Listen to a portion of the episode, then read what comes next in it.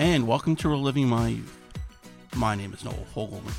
My guest this week is James Reynolds. James, probably best known for portraying Abe Carver on Days of Our Lives, a role he originated back in 1981, came on as a policeman, worked his way up as commissioner, and then eventually the mayor. The role earned him the Daytime Emmy Award for Most Outstanding Lead Actor in a Drama Series in 2018. In fact, he's only the second Days actor to win that award. He took a two year break in the early 90s to star in the show Generations, that earned him a Primetime Emmy Award nomination.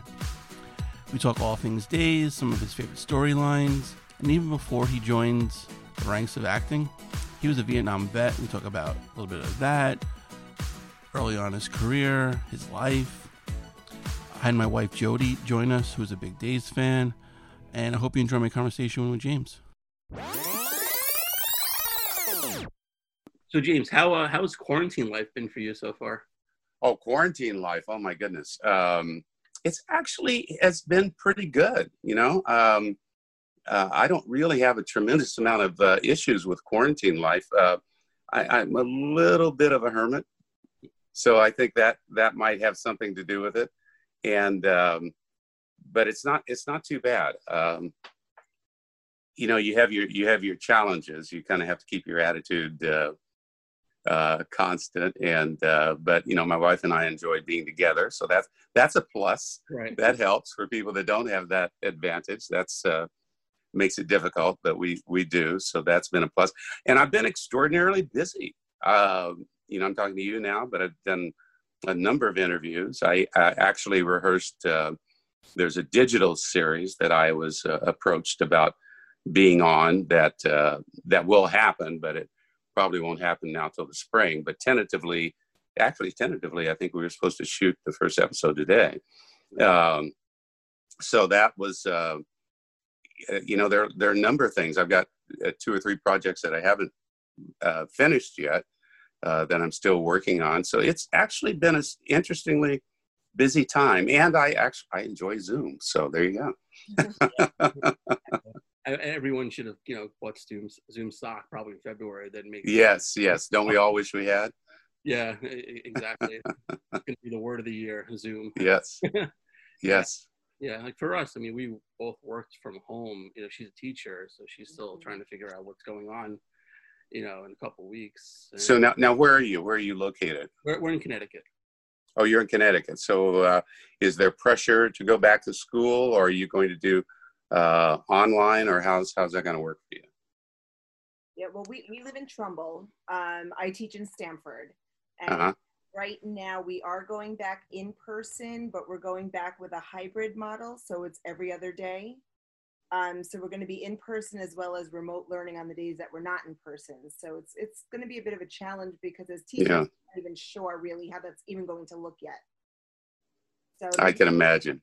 Yeah, I can imagine before school starts for the students that we're getting a ton of training on how to do the hybrid models. So we'll see. now, are they, are they limiting class size for you? They were talking about it, how that, uh-huh. well, breaking, doing the hybrid model is breaking the kids up into groups. The whole idea is to have no more than 50% of the student population in the building at any one time. At any one time. So that will absolutely lower the class size yeah yeah yeah.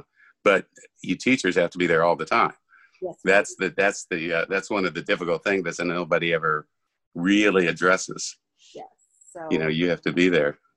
And you know we were told just recently i found out yesterday as a matter of fact that um, should the Stamford schools have to close because of another outbreak of cases mm. um, teachers will still be required to report to the classroom and do the remote teaching from the classroom. I don't really know, and I don't even know how that, what the plan for that. Yeah.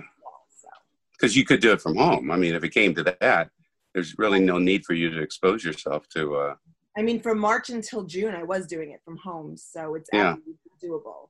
So you've done it, and, and yeah. so the experience is there.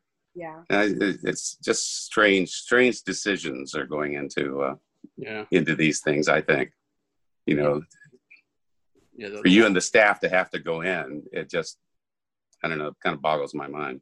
Yeah. you know, I mean, they, they give the option for staff members to opt out for medical mm. reasons and you know things like that. It has to be approved though by HR, so it depends. Yeah. It depends what the circumstances. Yeah, yeah. yeah. Wow. And for me, I've been loving life because I've been working home from home since March and will through the, the rest of the year. Yeah. So I travel. So I assume this is not not what you do full time. You, you no, another... yeah. I, w- I wish I couldn't get paid for it. This is just, just, you know, it's just a bonus. Yeah, yeah. It, certainly. Yeah, exactly. But I've been you know commuting to New York City every day, and you know. Oh my goodness. That was. How long is that commute? About ninety minutes on the train each way. Each way. Each way. So, so three hours. Yeah, absolutely. wow. I, wow. I working from home gained three hours back. Yeah you know save a lot and of money. a lot more time with your children, which has been very nice. Yeah. yeah yes, I'm sure. I'm sure that's been nice. So, How many do you have? We have three, and mm-hmm. we just our our baby just turned one. oh so, my yeah. goodness! So they're spread out nicely right now. Yeah, uh, were they a couple years apart, or uh, uh a couple? Uh, 15, yeah. 15, 10, and 1. So, yes, they're a couple. Of party. Wow, you folks uh, just. well, you got the 50, I hope the 15 year old helps. Oh, he does. They are yeah. amazing. Oh, that's great. The big brother and big sister are incredible. And about two years ago, we just decided we missed having the baby in the house. So. Oh, that's sweet. That's sweet. She's been that's very sweet. for years, and finally, you know, I agree. Yeah, That's very nice. Yeah, but it, has been great. Absolutely.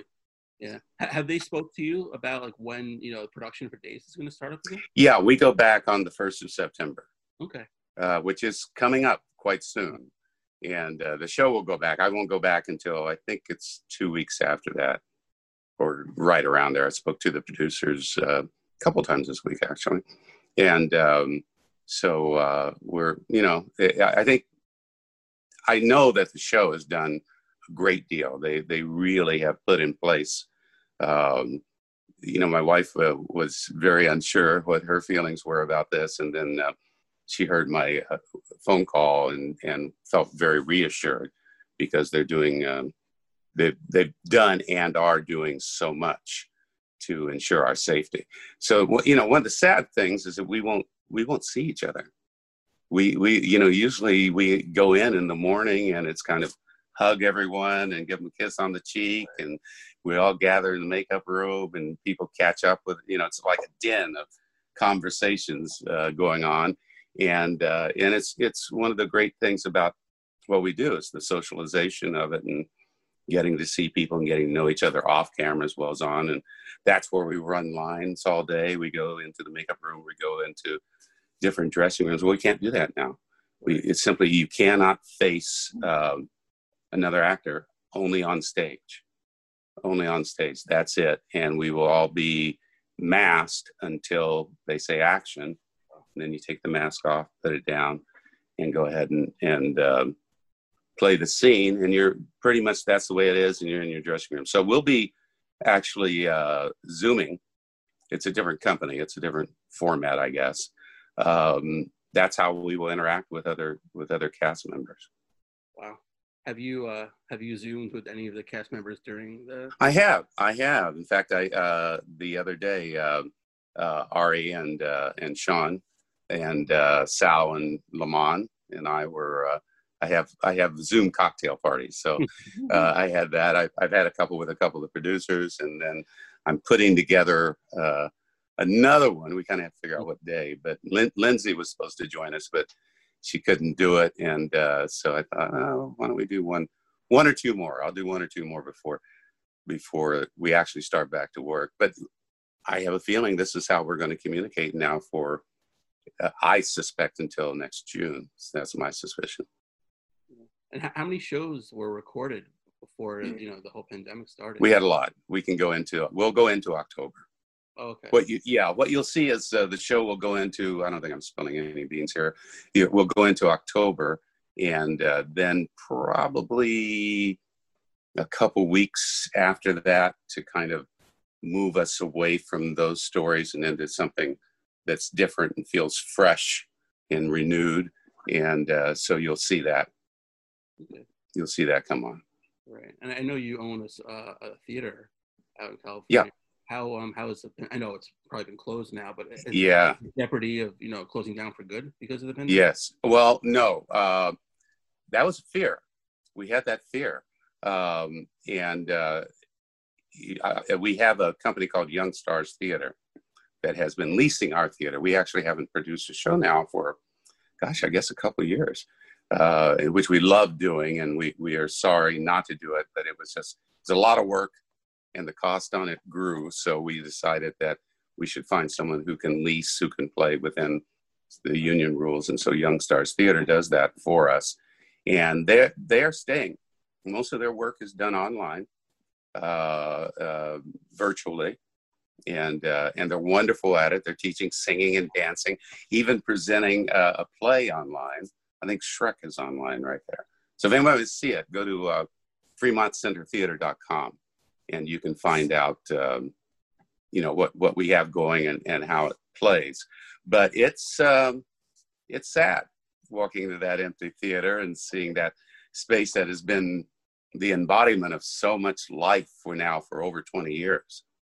And uh, it's it's really uh, uh, sad to see. But uh, you know given the extraordinary circumstances i don't know that I, I don't know that it can get back to normal in any particular way until probably uh, the earliest would be i would think maybe may the latest probably now next year Right. So it's, uh, but you know, we'll we'll all keep going, and Young Stars Theater is staying with us, and uh, we uh, we own the building that the theater is in, and uh, that building's very healthy right now. We've had to do a lot of uh, little things to keep everybody there and to make sure everybody can stay because we we don't we we love our tenants. We don't really want to uh, lose them. So a lot of creative things. My wife has done a lot of very creative work to make sure everybody can stay.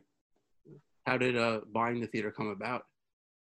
Uh, we well, we were leasing the space. We had a business called Classes Unlimited that presented sort of uh, oh this. Now remember, this is before the iPhone, so we didn't have there was not a lot of internet presence.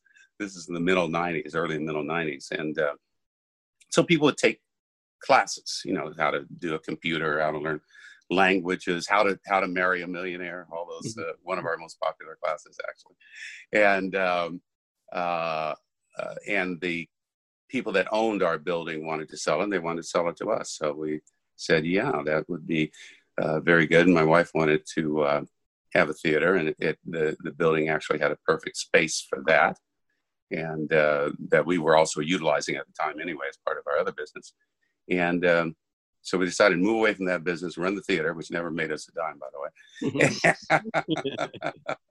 it was a it was work of love, right. and um, uh, and that has been um, you know uh, now for uh, I think maybe twenty two years, twenty three years. We've uh, that's what we've been doing. Nice. He's looking at you. I know. I said, "What do you got? what do you got?" Waste time. well, no, it's funny. I was actually he was just wondering if I had any, if I had a question. Yeah. but um, oh. I, when you were talking about starting production up again, what was going yeah. on? I was just curious because I know um, that there was like a six month lapse, right, from when you would mm-hmm. tape a show until it actually aired. Is aired. it going to be that again, or is it going to be like? That's a good question. That's a good question. It obviously worked to our advantage. We were the only show putting on original shows mm-hmm. for the majority of the summer. Right. So it, it wasn't planned for a pandemic, but it did it did work to uh, our advantage. And um, so I'm sure that there is some thought about that because of how it ultimately worked out. Um, however, because of, of COVID, there could be drags on production as well.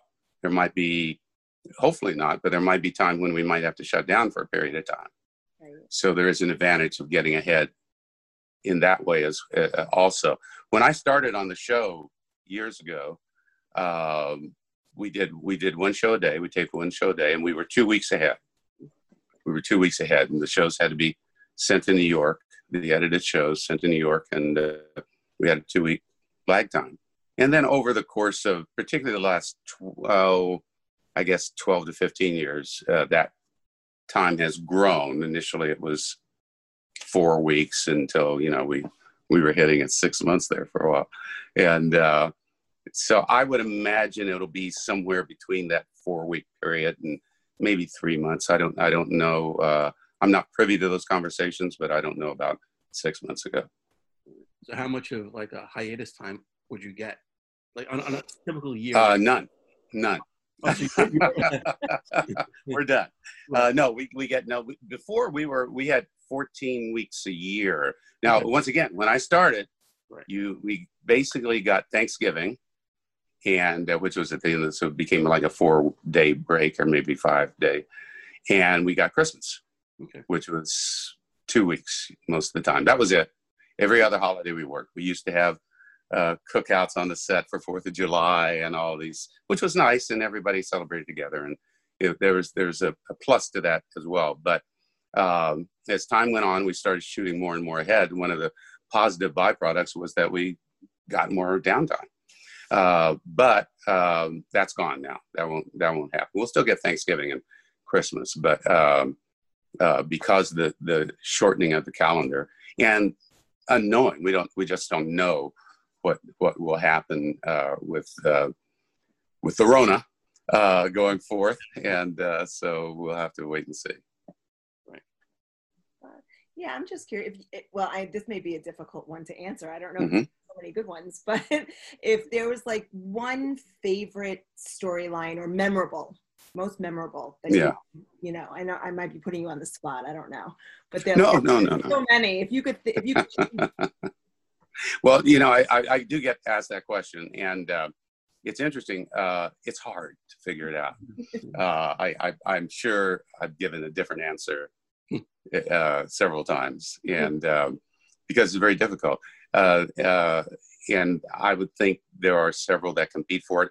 I mean, obviously, I have to say the Theo Abe scenes, you know, that uh, won the Emmy for. So that that now makes it an easier question to answer than it, than used to be.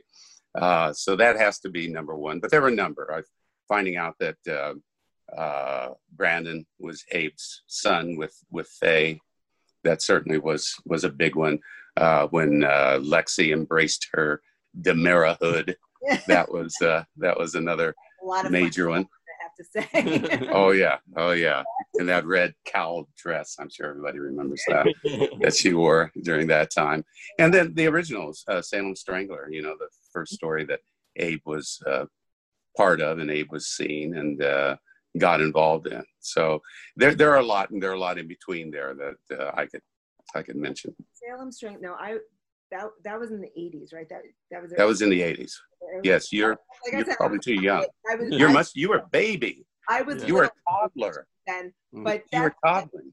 Deidre Hall's sister was in that, right? Her twin sister. What's that? Deidre Hall's twin sister, wasn't she? yes. Storyline. Yes, he was yes. the uh, when they thought Marlena was killed. It was. Yes, it was yes, and it was really. Andrea, yeah. Yeah. Yeah. Good job. Yeah. I was about. she was an observant toddler. Yeah, uh, toddler. Right. That was it. yeah. TV was the babysitter. yeah. But, but before we actually started this, I was talking with her about, um, I guess, the killing of the ten members of Salem. That was one. Ah, yes. Yeah. The Salem Stalker. Yes. Stalker. And the I, Salem, yeah. another stalker. Yes, yeah, yes, it's true. 2.0, and yeah, you were you were the the, the first, first casualty. I was the first one. Yeah. My own wife pronounced me dead. Right. I should have known something was up. Then. Right.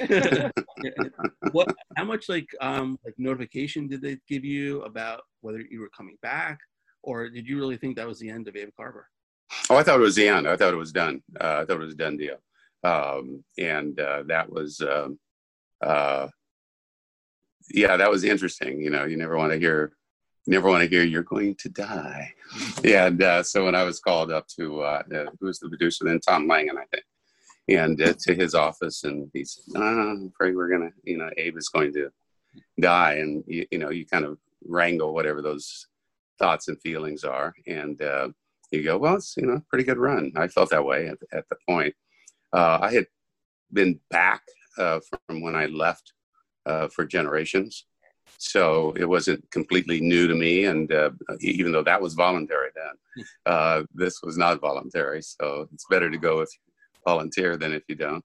Um, but uh, it was interesting, and as you know, and I think everybody had different reactions. You have 10, 10 people. Some were, you know, very entrenched. Some had been there. Suzanne had been there before me. Uh, Josh Taylor had been Chris Kositchek before he was Roman.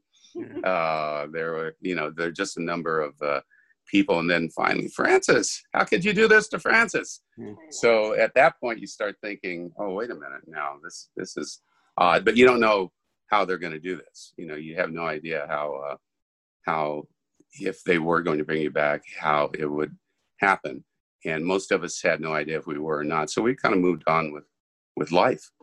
And um, at that point, so the the uh, uh, you know the surprise of getting a call and saying, "Oh, we'd love to have you back," and this is what's going to happen, and meet here, and we're all going to walk over to the soundstage together. So it was an interesting moment. Right. When the storyline started, did the writers mm-hmm. know long term that that's what they wanted to do with you guys, or they were just kind of making it up as they went along?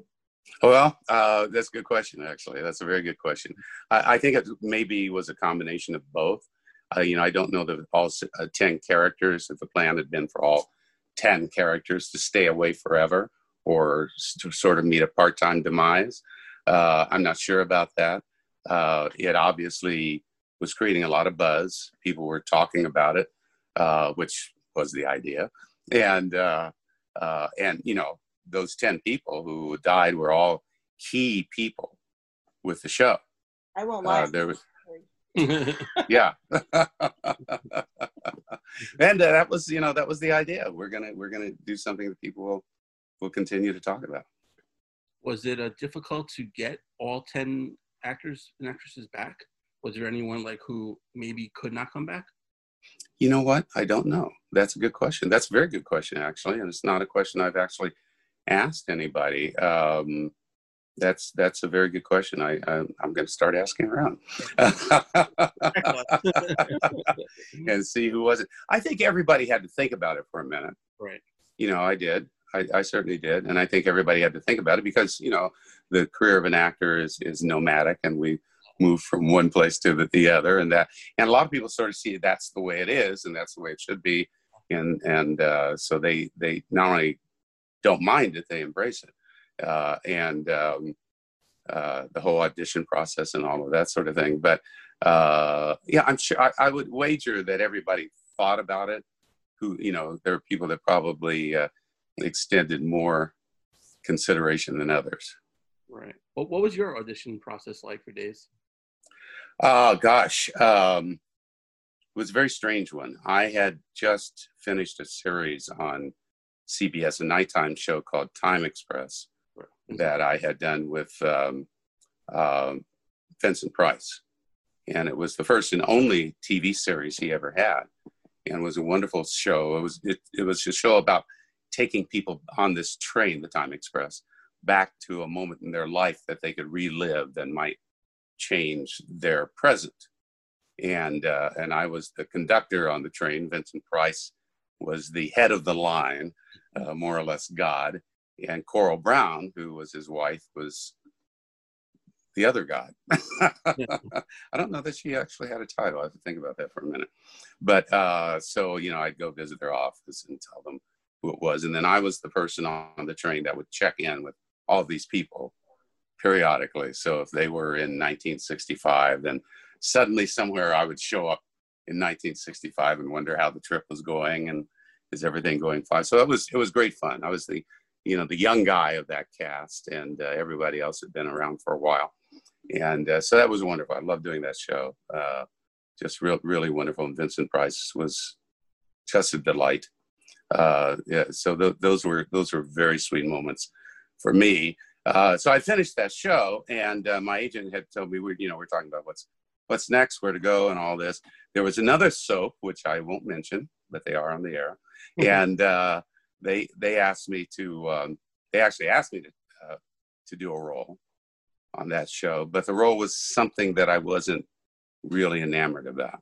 wasn't something that I saw a lot of potential in, and um, so I said no and then the role for days came up, and my agent said, "Yeah, I've been." She she had known about this, and um, she'd been trying to get me in for whatever reason.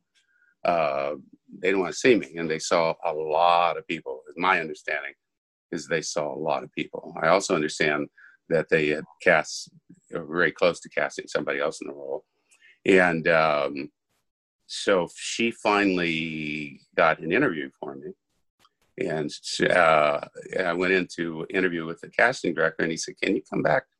Can you come back like Friday? This was a Wednesday, I believe. Can you come back Friday and, and meet with the producers?" Sure, fine, fine with me, since you already dismissed everybody in town but me. Uh, I don't know why. There's a lot of good actors out there. Um, so we, uh, so I came back on Friday and walked in this small office, very small office tiny office. I believe it, may have been one of the writer's office. I'm not sure, but it was very small. And it was packed with people. And did the scene that uh, I had been asked to do. And by the time I got home, I actually got an offer to do the role. So I never screen tested. I'm one, actually one of the few uh, contract players that, that, have never screen tested. I think there are only there there are very few of us, very few of us. Uh, Stephen Nichols, because he was actually an under five on the show before, and then got recurring parts, uh, and um, uh, I was one of them, and, and I, I, think maybe two or three others over over time. There haven't been very many, and um, so I, I uh, got that call, and basically the, the one question they asked when I was in the office, they said, "Can you learn lines quickly?" And I had never done so, so I had no idea what it took. And I said, "Yeah, sure." Uh, I'm an actor. I've been on stage. I know how to. I know how to learn lines. I've replaced people in, on stage and on short notice. Um, so I said, sure. And uh, turns out I did.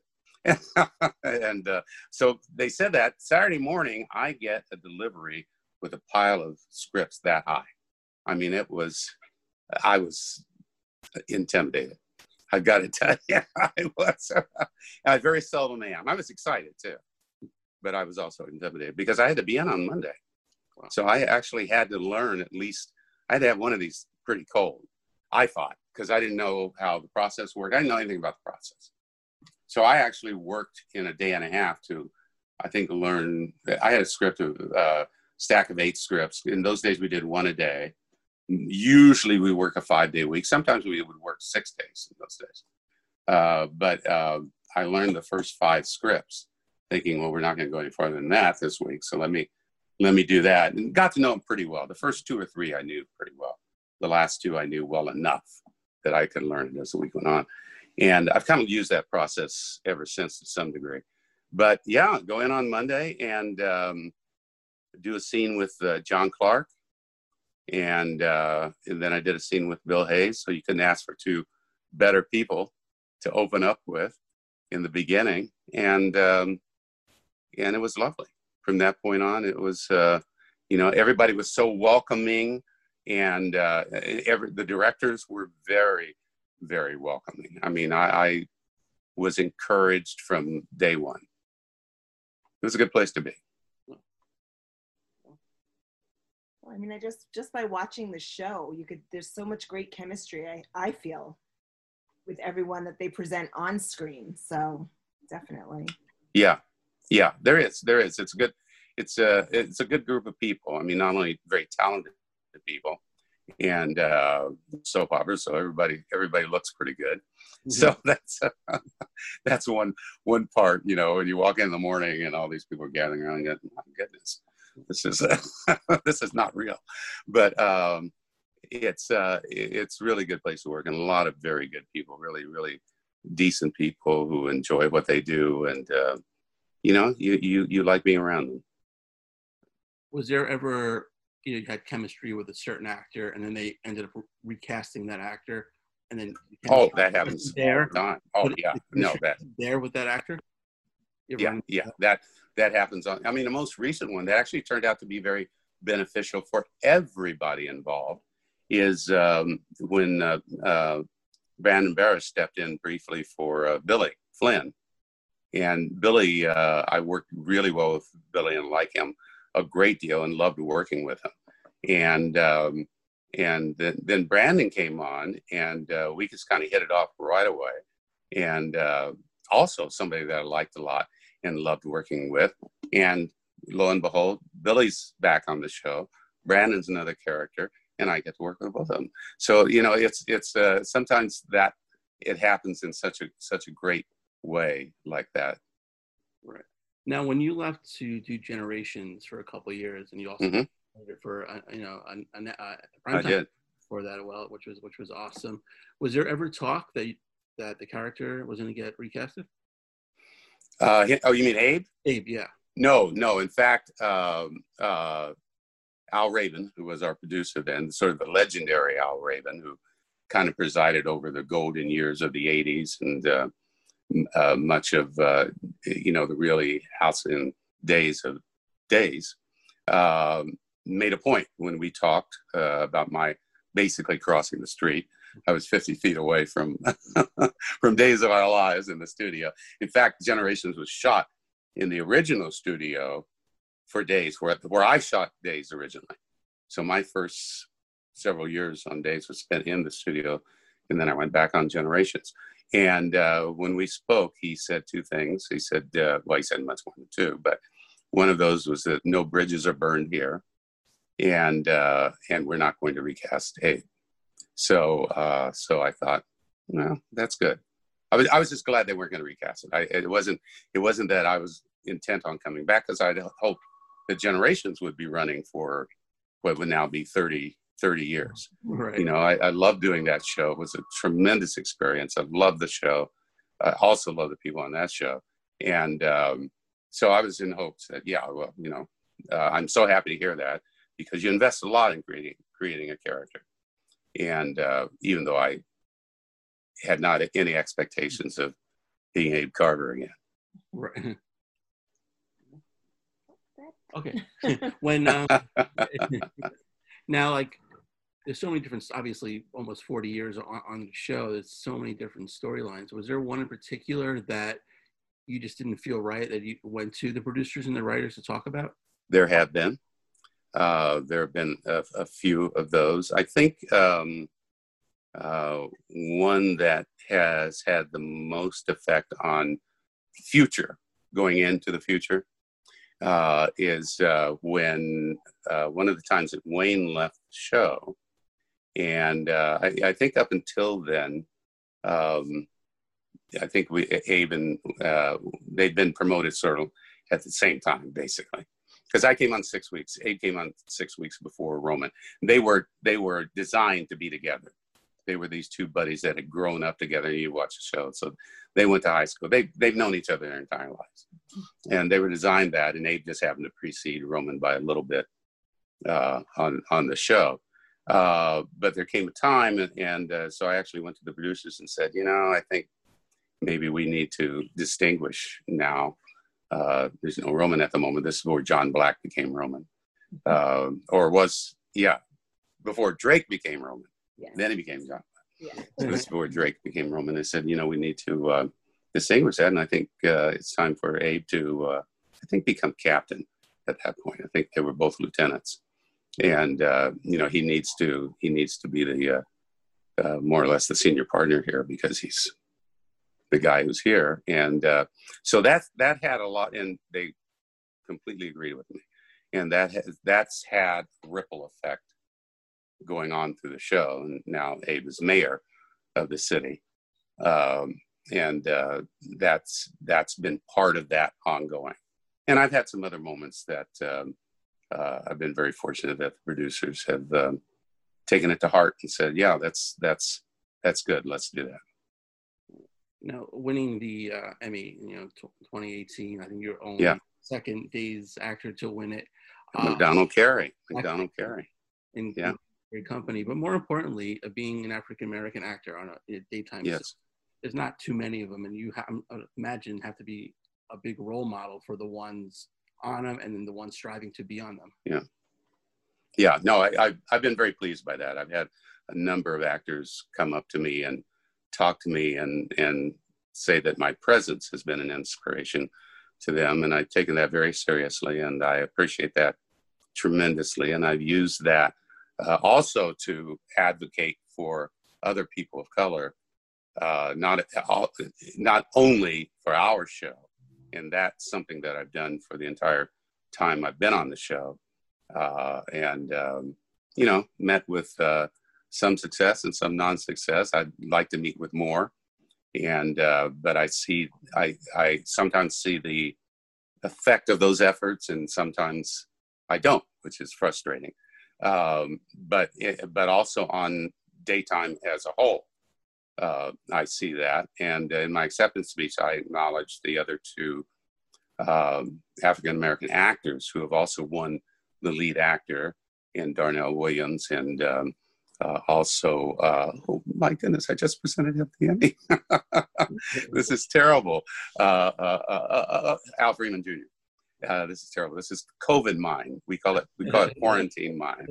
You know, it's when I leave something upstairs and don't remember for 30 minutes what it was. the, but Al Freeman Jr. and I was I was honored to ask be asked to acknowledge his contributions to daytime TV at this last Emmys uh, this June, which was it's such a great honor. And um, so it, it, has been important because I don't feel television as a whole, uh, yeah, and and daytime TV uh, has responded to uh, their audience.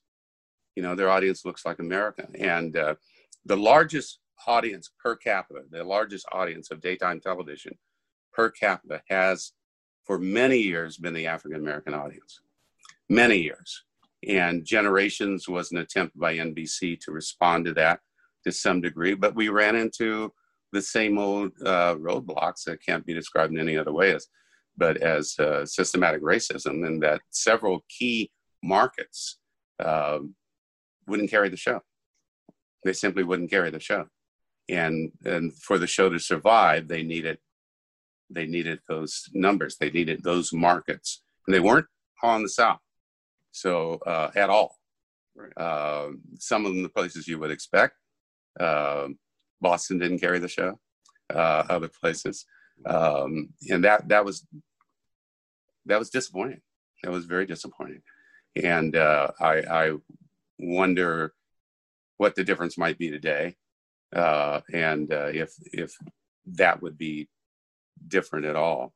But it, has been very important to me and very important over time. And I'm I'm pleased uh, with the show now, and that we're we're uh, making strides. There was uh, a time where the show, I think, a third of the cast at one point a couple years ago was about a, a third people of color. Those numbers sadly have dropped, but I think they're going back up. I know that I uh, A. Martinez is coming back on the show, which I think is good and exciting, wonderful actor, been a free friend of mine for years since he was on Santa Barbara and I was on Day. Santa Barbara was on the old Day stage mm-hmm. uh, as well. So that stage has a lot of history to it. And um, uh, he's coming back. Uh, there, there will be some other people too. I won't, I won't say who or what, but uh, those numbers will grow. Will Theo ever be returning? To uh, I probably should give a no comment. we'll, we'll, we'll, move on from there. We hope so. Let me say, we hope so. We hope so. Okay, great. Now, even before you started acting, you had like an interesting life, um, and acting was not even, you know, probably a thought in, in your life. Um, let's start with getting, um, I guess, enlisting in the Marines.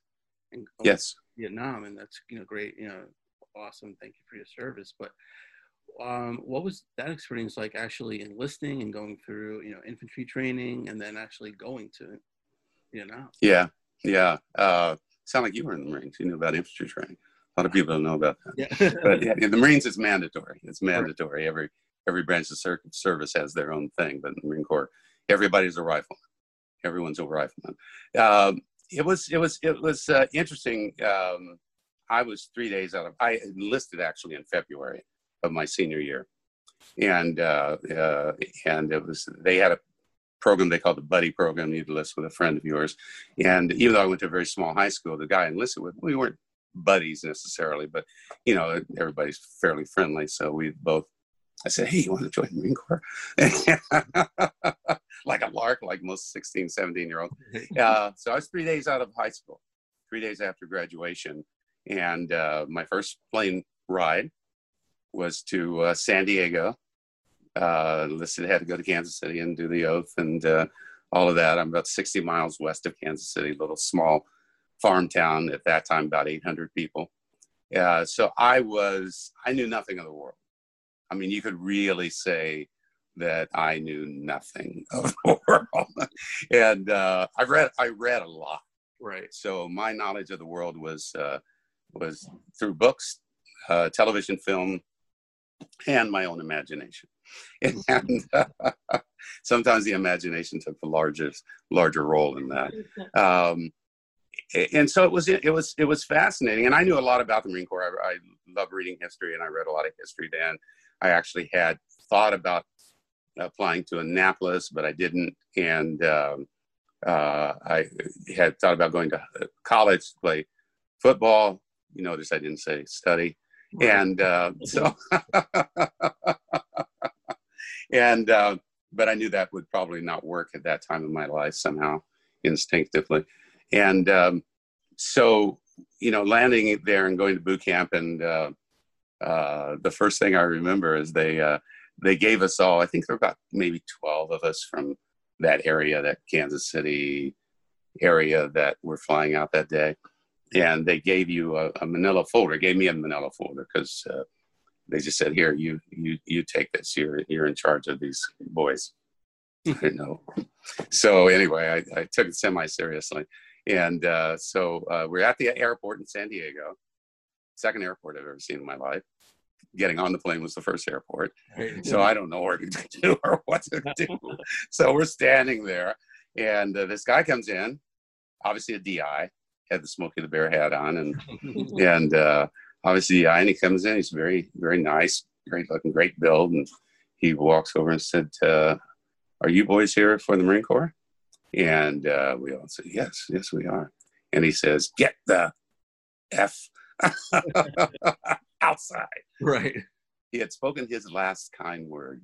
that was it. so three months, and uh, um, for boot camp in those days. It was 12 weeks. I think it, I think it still is a 12 week course. Uh, they had lowered it during Vietnam. They had knocked it back, I think, at some point to eight weeks, which was unfortunate. And I think the Marine Corps realized that at some point that it was, you know, and, and as difficult as boot camp was, and believe me, boot camp was tough. Um, I, I still understand the value of boot camp and also the value of the longer boot camp. I, I understand that. Now, you enlisted before, or were you going to be drafted if you didn't enlist?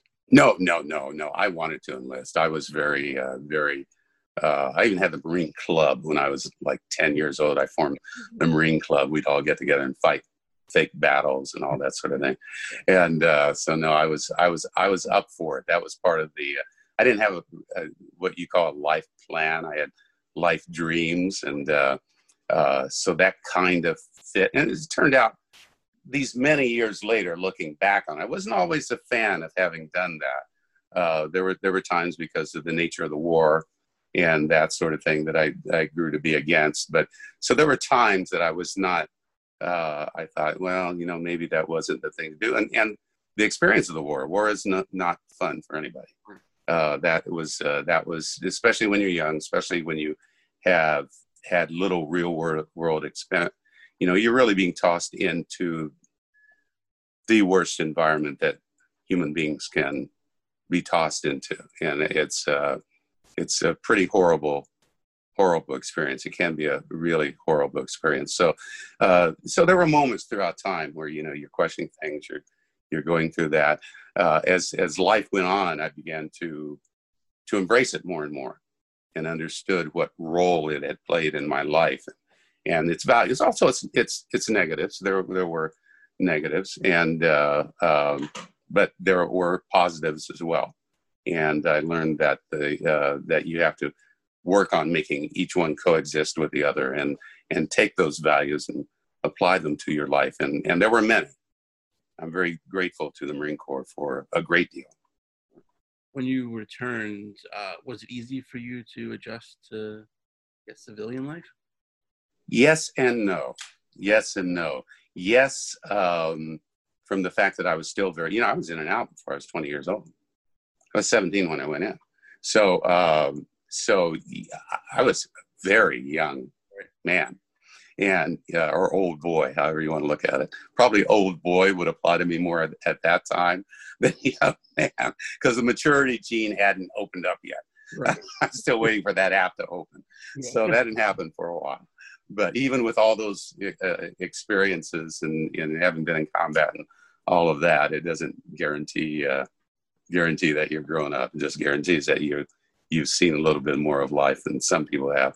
And um, but also it wasn't not being fully mature wasn't a horrible thing either. It was a good time, 60s, to uh, to do that, and um, uh, and I, uh, you know, I did go to college when I got out at GI Bill, which was fantastic, and um, but I dealt, I had to deal with it. I, I did find myself being, uh, you know, I got involved in, in some fights that I probably shouldn't have or wouldn't have otherwise. You, you you're turning you know you have to remember i think i think the military is doing a much better job of it today. But um, you know you're leaving a war zone and the next minute you're you're home. Right. And um, uh, there's no transition in between. And there's nobody that, that comes in between and says you know you know you have to think about this this is going to happen this this world that this civilian world that you never really were part of anyway because you were a child.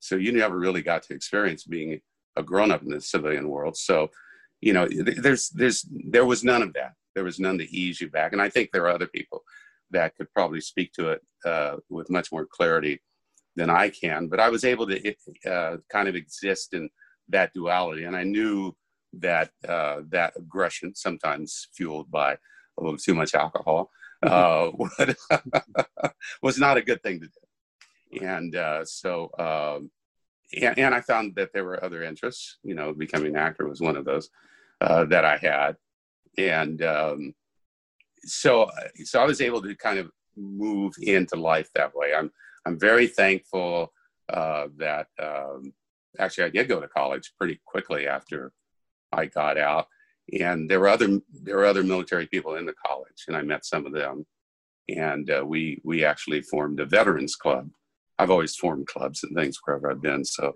that's sort of in my DNA that I, for whatever reason, right. am organizing people in groups and clubs. But um, so we we uh, had a, a, veterans organization, uh, which had a variety of veterans from across the campus and, and a variety of political point, point of views. That was the point uh, for people who had a shared experience, but also had different things that might be guiding their lives. And um, uh, so I, I, think that helped me a lot. And then also discovering fairly quickly uh, the theater, which allowed me to put things in another place and move myself in a different direction that demanded demanded different skills.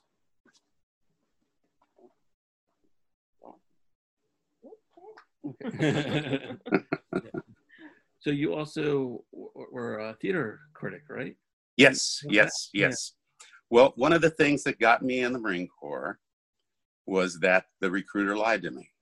because another valuable thing, as it turns out, another really good thing. Um, no, I, I uh, one of the many things I dreamed about doing because I was such a reader. I was extraordinary. I love to read. I, I was born with asthma and uh, I had it very severely and almost died a few times when I was a baby. And um, so as I moved through life, uh, asthma was a very real part. Severe asthma was a real part of my life, and so we didn't have cable. So I read a lot. Uh, I saw TV too, but you only had three channels and it went off at midnight. But I read a lot, so um, uh, I have a love for reading very early, and I was able to learn to read very early. Uh, and uh, so when I went to the uh, recruiter, I said, you know, I really want to be a writer. And I think, and that was another driving force for joining the Marine Corps because I thought that experience would help me as a writer. Right. And uh, and he said, "Oh, you can do that. You can do that in the Marine Corps." Well, it wasn't exactly true. You, you could do that, but you, there were things. There were a couple of hoops you had to jump through first, and uh, Uh, so by when I went first went to boot camp, they give you an aptitude test, and they also ask you to write on the top of the test. There were certain occupation specialties, MOS, military occupation specialties, and um, and one of those happened to be information services, which was journalism. And I thought, oh, perfect. And so I wrote that on top of my test. Turns out that I got a really high score on the test. And I got my choice of occupation specialties, which was journalism. And um, so I became a journalist in my first duty station. Again, this, this good fortune that seems to have been with me through my life, uh, which makes me most of the time optimistic. And um, uh, I became a journalist when I uh, worked in Hawaii, uh, which was a good proving ground and breeding ground, and did feature stories. You know, for everything from captions to feature stories. And then went to Vietnam, where essentially I became uh, a combat correspondent and uh, would write stories not only for uh, the local paper, which was the Sea Tiger, but Leatherneck and sometimes Stars and Stripes, and sometimes civilian papers would pick them up. Uh, so I actually did did become a writer in the Marine Corps, and um, uh, so when I eventually got out and went to college, uh, GI Bill was great, but it didn't pay all the bills. Hmm. So I needed a job, and I was doing all those little temporary things that that people do. And um, then I thought, you know what? Uh, and the more I got into theater, this is something that it didn't happen immediately when I went to college, but the more I got into the theater, the more expert I thought I was. I had already done a play. My goodness. I knew exactly what I was talking about. Um, but I had done a play. My second play I actually produced and directed. And uh, the local paper there had had a critic that was sort of, you know, everybody did well and they showed up and it, it was beautiful and lovely. And I thought, well, this isn't much of a this isn't much of a review. So I actually walked into the newspaper and said, you know, you need a critic, and um, uh, I'm I'm I, you know I'm a journalist. I was in uh, the Marine Corps. Here's my book, and you can see what I've written. You can see that I write. And uh, they said, well, you know what? Um, there's a play. Now, this is in Topeka, Kansas. So um, there was a play that night, the traveling Broadway show, and why don't you go review it? You just have to come back here right away because our deadline, I don't know what it was, midnight, I guess, uh, at that time. So you have to come back here and type it up and get it to us. So you'll have about 15 minutes. Well, I, yeah, combat correspondent. So that was piece of cake. And uh, so I did, wrote it up. Great response from the uh, editors and the publisher. R- nice response from the audience, the crowd. And um, so I that that's how I stepped into that role, and that expanded as time went on. Uh, later on, I moved to Colorado Springs to be part of a theater that I ended up running, and that theater failed. Actually, ultimately, I was sort of in charge of lowering it in the grave. I'd been hired basically to shut it down. I needed a job, so I did the same thing again. I walked into the Colorado Springs Sun and said, "Hey, you need a critic. I can do that job. And uh, they hired me, and I, eventually I wrote a column for the Sun, and eventually I, I edited a magazine, a monthly magazine called the the Peak, which was kind of a, a, a business literary magazine, if you can imagine such a thing. So, you know, uh, it pays off sometimes to acquire a little bit of knowledge and think you know more than you really do. was, was that something that you, you wanted to pursue after that? Just you know, keep keep writing, being a reviewer, or then? I, I liked writing. I didn't like deadlines. I'm I'm pretty horrible at deadlines. Yeah. Um, uh, I got back to you pretty quickly. Usually, usually I procrastinate a right. couple more weeks. Procrastination has been a constant battle. Yeah, us too. yeah, I, I try to give myself like a week deadline to do each each show, and it's you know sometimes it's tough. It's tough. You know? Yeah, absolutely. But if I pass it, it's like I'm the only one who knows about it. You know, yeah. it's not like it's I'm getting paid for this, so it's yeah, yeah, yeah. Yeah, when it's self when you give yourself a deadline, that's uh you can also move it down the road a little bit yeah. easier. Right, absolutely. but now I'm, I'm sure you've encountered this with you know interesting fans who may have approached mm-hmm. and think that you're actually Abe Carver. oh yeah. To you? Oh, it happens a lot. It happens a lot. There used to be a woman uh, years ago. Uh, I, I, have a feeling she's probably not with us anymore, but uh, she would send me tapes of the show every week, not just one tape. She'd send three or four. She'd pretty much send me every show right. in the mail every week because she wanted me to know, as Abe Carver, she wanted Abe Carver to know what everybody else is going is doing in town, so he could take right. care of it. Oh wow, he could handle it. So yes, that does happen. Wow. Have there been stories on set about other people's like uh There are a lot of people, yeah. There there are a lot of people uh that you know, you see it's interesting. I think people uh although you couldn't prove it by the internet, but I think people are a little bit a little bit more uh uh reality based these days some somehow. Um it used to be if you were the bad person on on the show, particularly if you were the bad woman, hmm. uh, they uh, the fans would believe you were the bad woman. Hmm. And there are a lot of shows about the women back, certainly back in the '80s when I started. Uh, you know, they would be attacked uh, verbally, at least. Sometimes you'd be afraid uh, physically uh, by people who really did hate them and thought they were evil and thought they were bad.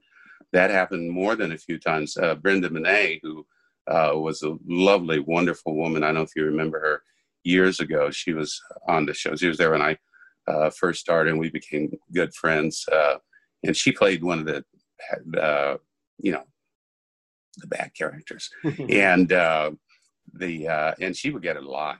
She would get it. She would often talk about how how she was. It, it, made her sad. It just made her made her sad. And um, you have that where people people confuse the roles. And sometimes they do it on the other side. You know, Abe is sort of, as, as people have said, the moral center of, of Salem and Days of Our Lives. But, you know, sometimes people make requests that, uh, you know, I am not going to do. But they think that I will because Abe's such a good guy. Right. Well, you're not dealing with Abe. You're dealing with me. I'm not as good a guy as Abe is. Yeah. Uh, so that that happens. Wow. But before I let you go, I have to ask you about it was a small cameo, but my favorite show is Seinfeld. Oh yes, the, the chemical bank manager. And yeah, yeah. Were you on days during that, or was that? I was. Okay. No, I was on days during that. Yeah, yeah. Unfortunately, I missed. I've actually missed out on uh, a number of shows um, that, that, good roles. Uh, you know, I won't say every show was not great, but the roles that I was asked to do were pretty good. But because of our shooting schedule, just right. couldn't do them in some it's actually interestingly it's easier to do a show now than it used to be because we had so much downtime now. Or we used to. Probably won't be this co- coming year.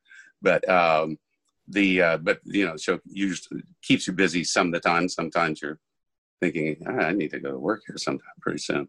Uh that was fun to do. It was great fun. Obviously uh, an iconic show one of the great comedies of, of television history and it was it was very fun to do. I was curious to see how it worked, curious to see how it went together. I, w- I would have spent more time getting to know Larry David had I known how uh, what he was going to do later. Right. But, yeah. but uh, no, you know they all had their thing to do too, and they're carrying a show, and I know how that is. Um, uh, it, it's a very it's a lot of hard work when you're carrying a show. It's it's a, a lot of hard work, even on. A show like ours where you have several lead actors you know when that individual episode happens which happens to all of us a number of times every year uh, you know it's it's it's very hard work doing that and making sure everything's in place. You must be looking at the kids. The baby must have woken up. Yeah. No, I, have to say there's a hockey game on. I just took a quick ah, ah. i know i'm enjoying the nba being back. I'm enjoying the bubble yeah, it's it's worked out pretty well for for both. Yeah. Yeah. Well, it's worked out well for the NBA, and, and hockey seems to be doing well. The bubble sports, as you say, are uh, doing okay. Baseball, I think everybody knew they were going to make a mess of it, and they did. They didn't disappoint. Right. And I think uh, I think the NFL is going to make a mess of it. Yeah. True. Yeah. Yeah. Yeah. They already uh, postponed the Big, Big Ten. The, the Big Ten just postponed. The back Pac twelve yeah. will undoubtedly postpone.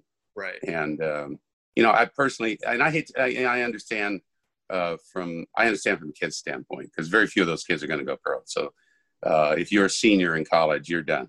Yeah. I mean, I, if the NCAA does the right thing, they don't very often. Uh, they they will give those kids an extra year, maybe in two years of eligibility. Yeah, I, I certainly. You know what? Yeah. Yeah. Yeah, and, and even the the previous seniors and uh, and the college basketball who missed out on March Madness, hopefully they'll get Yes. the eligibility. My Jayhawks would have won this year. We would have won. They, they had a they had a good uh, they had a good Yeah. chance. Yeah. Fortunate. This was the year. yeah. Hate to say that to you, UConn fans. No, no, I'm uh, basketball wise St. John's, and they they they Ah, won for years, but uh, yeah, well, you know, every- there's always another year. That's the beauty of that's sport. true. You know, That's true. Well, St. John's had a real heyday. I, Kansas has, has played St. John's a lot, and oh, oh, in the past, and the, you know, St. John's is a historic basketball school. But uh, back in the days when New York City was sort of the center of basketball. spot for basketball players, it kept St. John's and some of those other schools up. But now you've got, uh, you know, California obviously has a lot. of Texas, uh, you know, it's all over the country, Yeah, different places. Yeah. right. Absolutely. But James, this was a treat for, for both of Yes, us. We thank you really so appreciate much. it. Oh, well, very welcome, and it's nice to see both of you. You're very nice people, and I enjoyed this conversation. Thank you. Yeah, uh, us too. Um, are you gonna have to shave the beard when you go back to days? Uh, I'm debating that right now. It all depends on what the scripts are. Right at the moment, Yeah. that's what I'm saying. It depends when I get a. I haven't gotten a script. I probably won't get one for a couple more weeks, but uh, I'll see what see where that leads. You know, I'm prepared to shave it. So Okay. Good. Yeah. yeah, I just have to heal all those little bumps that I have a feeling they're under know, there yeah. That's yeah, that's for us. yeah. But yeah, but thank you so much. I really appreciate Well, thank you. it. Yeah. You guys take care of yourselves. You too. Thank you. You too. Enjoy those kids. Enjoy those kids. we will. We got to put one to bed soon. Okay. All right. Downstairs and see what's going on because I heard him crying before. Yeah. So. Aha. Uh-huh. I thought so. yeah. I thought so. All Well, right. good to see you. We'll talk again sometime. Thank Definitely you. appreciate it. Take care. All right. Bye. Bye bye now.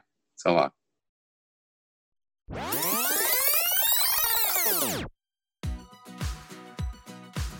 And a special thanks to James for joining me today.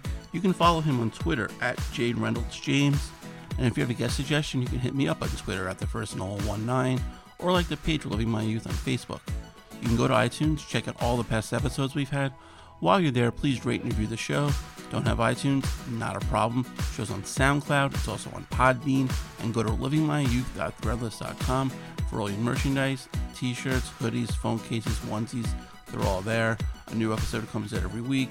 Be safe, everybody. We'll see you next week.